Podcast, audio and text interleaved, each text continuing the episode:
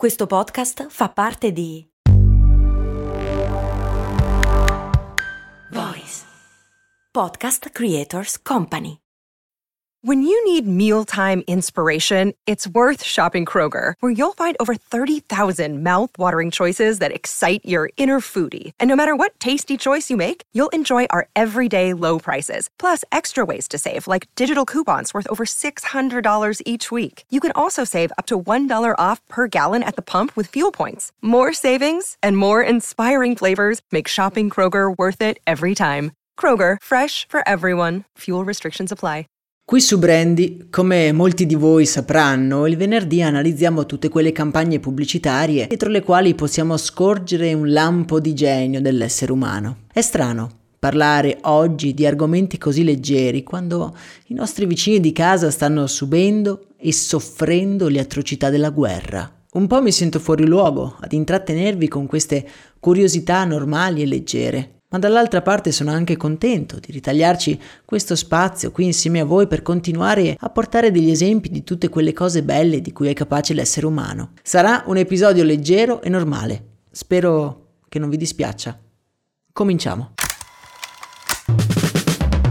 Protagonista di oggi è una campagna che almeno una volta viene menzionata in ogni corso di comunicazione e marketing che si rispetti. Non vi nascondo che è anche una delle mie preferite in assoluto. Prima di iniziare vi ricordo che tutti gli episodi relativi alle campagne pubblicitarie li potete trovare su Spotify in una playlist dedicata che vi linko nella descrizione di questo episodio. Dunque, da dove parte la nostra storia?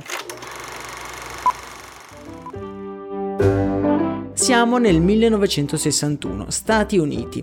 Sono anni di incredibile ottimismo e crescita economica. I patemi degli anni 40 e 50 sono finiti e la magica era dei consumi è appena cominciata. Le persone iniziano ad avere un reddito considerevole e i brand si scontrano per catturare l'attenzione dei possibili clienti.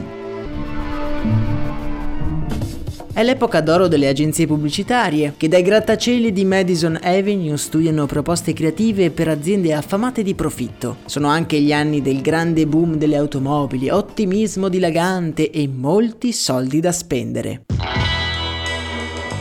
Le campagne pubblicitarie all'epoca traducono quello che è sentimento comune. Tutti i prodotti vengono presentati come i migliori sulla piazza e come quelle determinate caratteristiche incredibili possono creare un'esistenza idilliaca. In questo scenario iperottimistico e lievemente arrogante, passatemi il termine, un brand di auto a noleggio utilizza un approccio decisamente diverso. Il noleggio negli Stati Uniti è una cosa ormai affermata. Gli uomini d'affari lo utilizzano per i viaggi di lavoro e il mercato è dominato dal gigante Hertz, che con il suo 62% di quote è il re indiscusso del settore.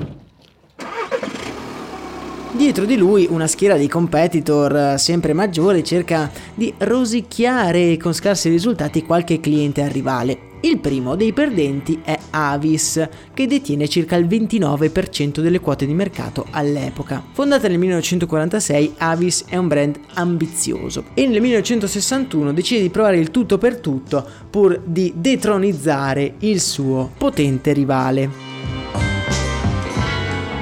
Per farlo si rivolge ad un'agenzia pubblicitaria sulla cresta dell'onda, la Doindale Burnback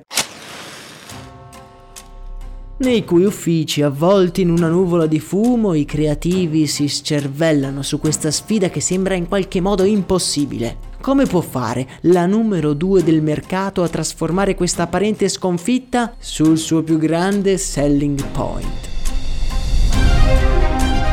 La DDB, l'agenzia pubblicitaria, ha però un asso nella manica. Proprio un paio di anni prima ha prodotto quella che verrà poi considerata la più grande campagna pubblicitaria della storia. Stiamo parlando di Think Small, nella quale, partendo da un apparente difetto del maggiolino Volkswagen, si arrivava ad elogiare le sue caratteristiche vantaggiose per un determinato target. L'analisi della campagna la trovate sempre qui su questo podcast, vi metterò il link diretto in descrizione se vi va. Con Avis l'agenzia decide di provare lo stesso approccio approccio. Quindi la domanda sorge spontanea, quali aspetti positivi porta al business il fatto di essere secondi e non il leader? La risposta è tanto scontata quanto geniale.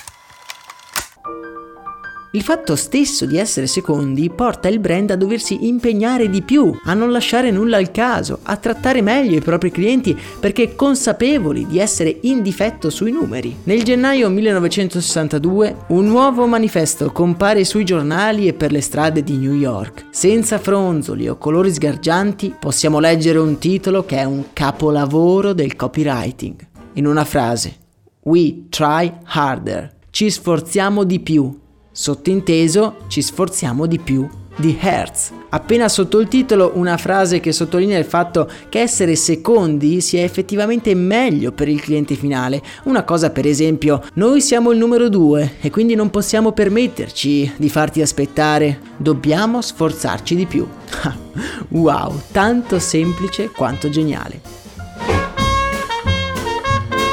Non dobbiamo dimenticare poi che anche l'aspetto estetico gioca un ruolo predominante. Non ci sono colori, è tutto bianco, grigio e nero, proprio come nella campagna Think Small. Questo particolare è rilevante quando si pensa alla totale oppulenza cromatica dei manifesti dell'epoca. In un turbinio di colori e slogan sensazionalistici, i manifesti della DDB spiccano. Un classico esempio di come alle volte less is more.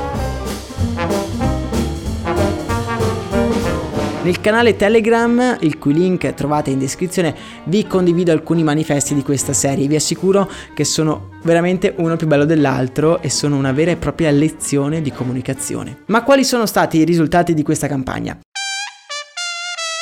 All'epoca la Hertz deteneva come detto il 62% del mercato, mentre Avis solo il 29%. La campagna ebbe un enorme successo di pubblico, tanto che la frase We try harder venne ripresa anche da personalità di spicco della politica di quegli anni. Dopo sei anni dall'uscita della campagna, Hertz eh, aveva perso, pensate un po', il 13% delle quote di mercato, passando dal 62 al 49 e Avis di contro era salita fino al 32%. Un successo su tutta la linea, tanto che Hertz Hertz ci mise quasi un decennio a rispondere sul campo all'attacco della rivale, dando il via ad una schermaglia pubblicitaria senza precedenti. Ma questa forse è un'altra storia che merita un altro dei nostri viaggi nel tempo. Per adesso io vi consiglio di iscrivervi al canale podcast così non potete perdervi nessuno dei prossimi episodi.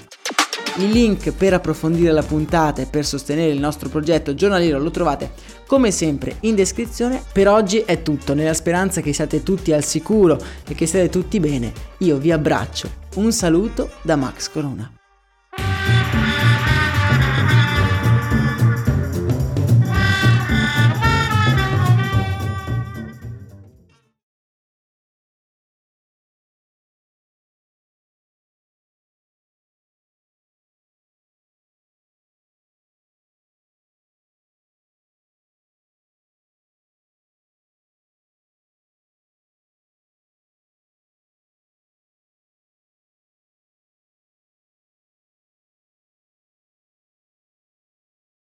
Bentornati avventurieri qui su Brandy, il podcast dove andiamo a scoprire delle storie curiose dal mondo del marketing. Oggi, come ogni venerdì, andiamo a scorgere un lampo di genio che si cela dietro una delle più grandi campagne pubblicitarie della storia.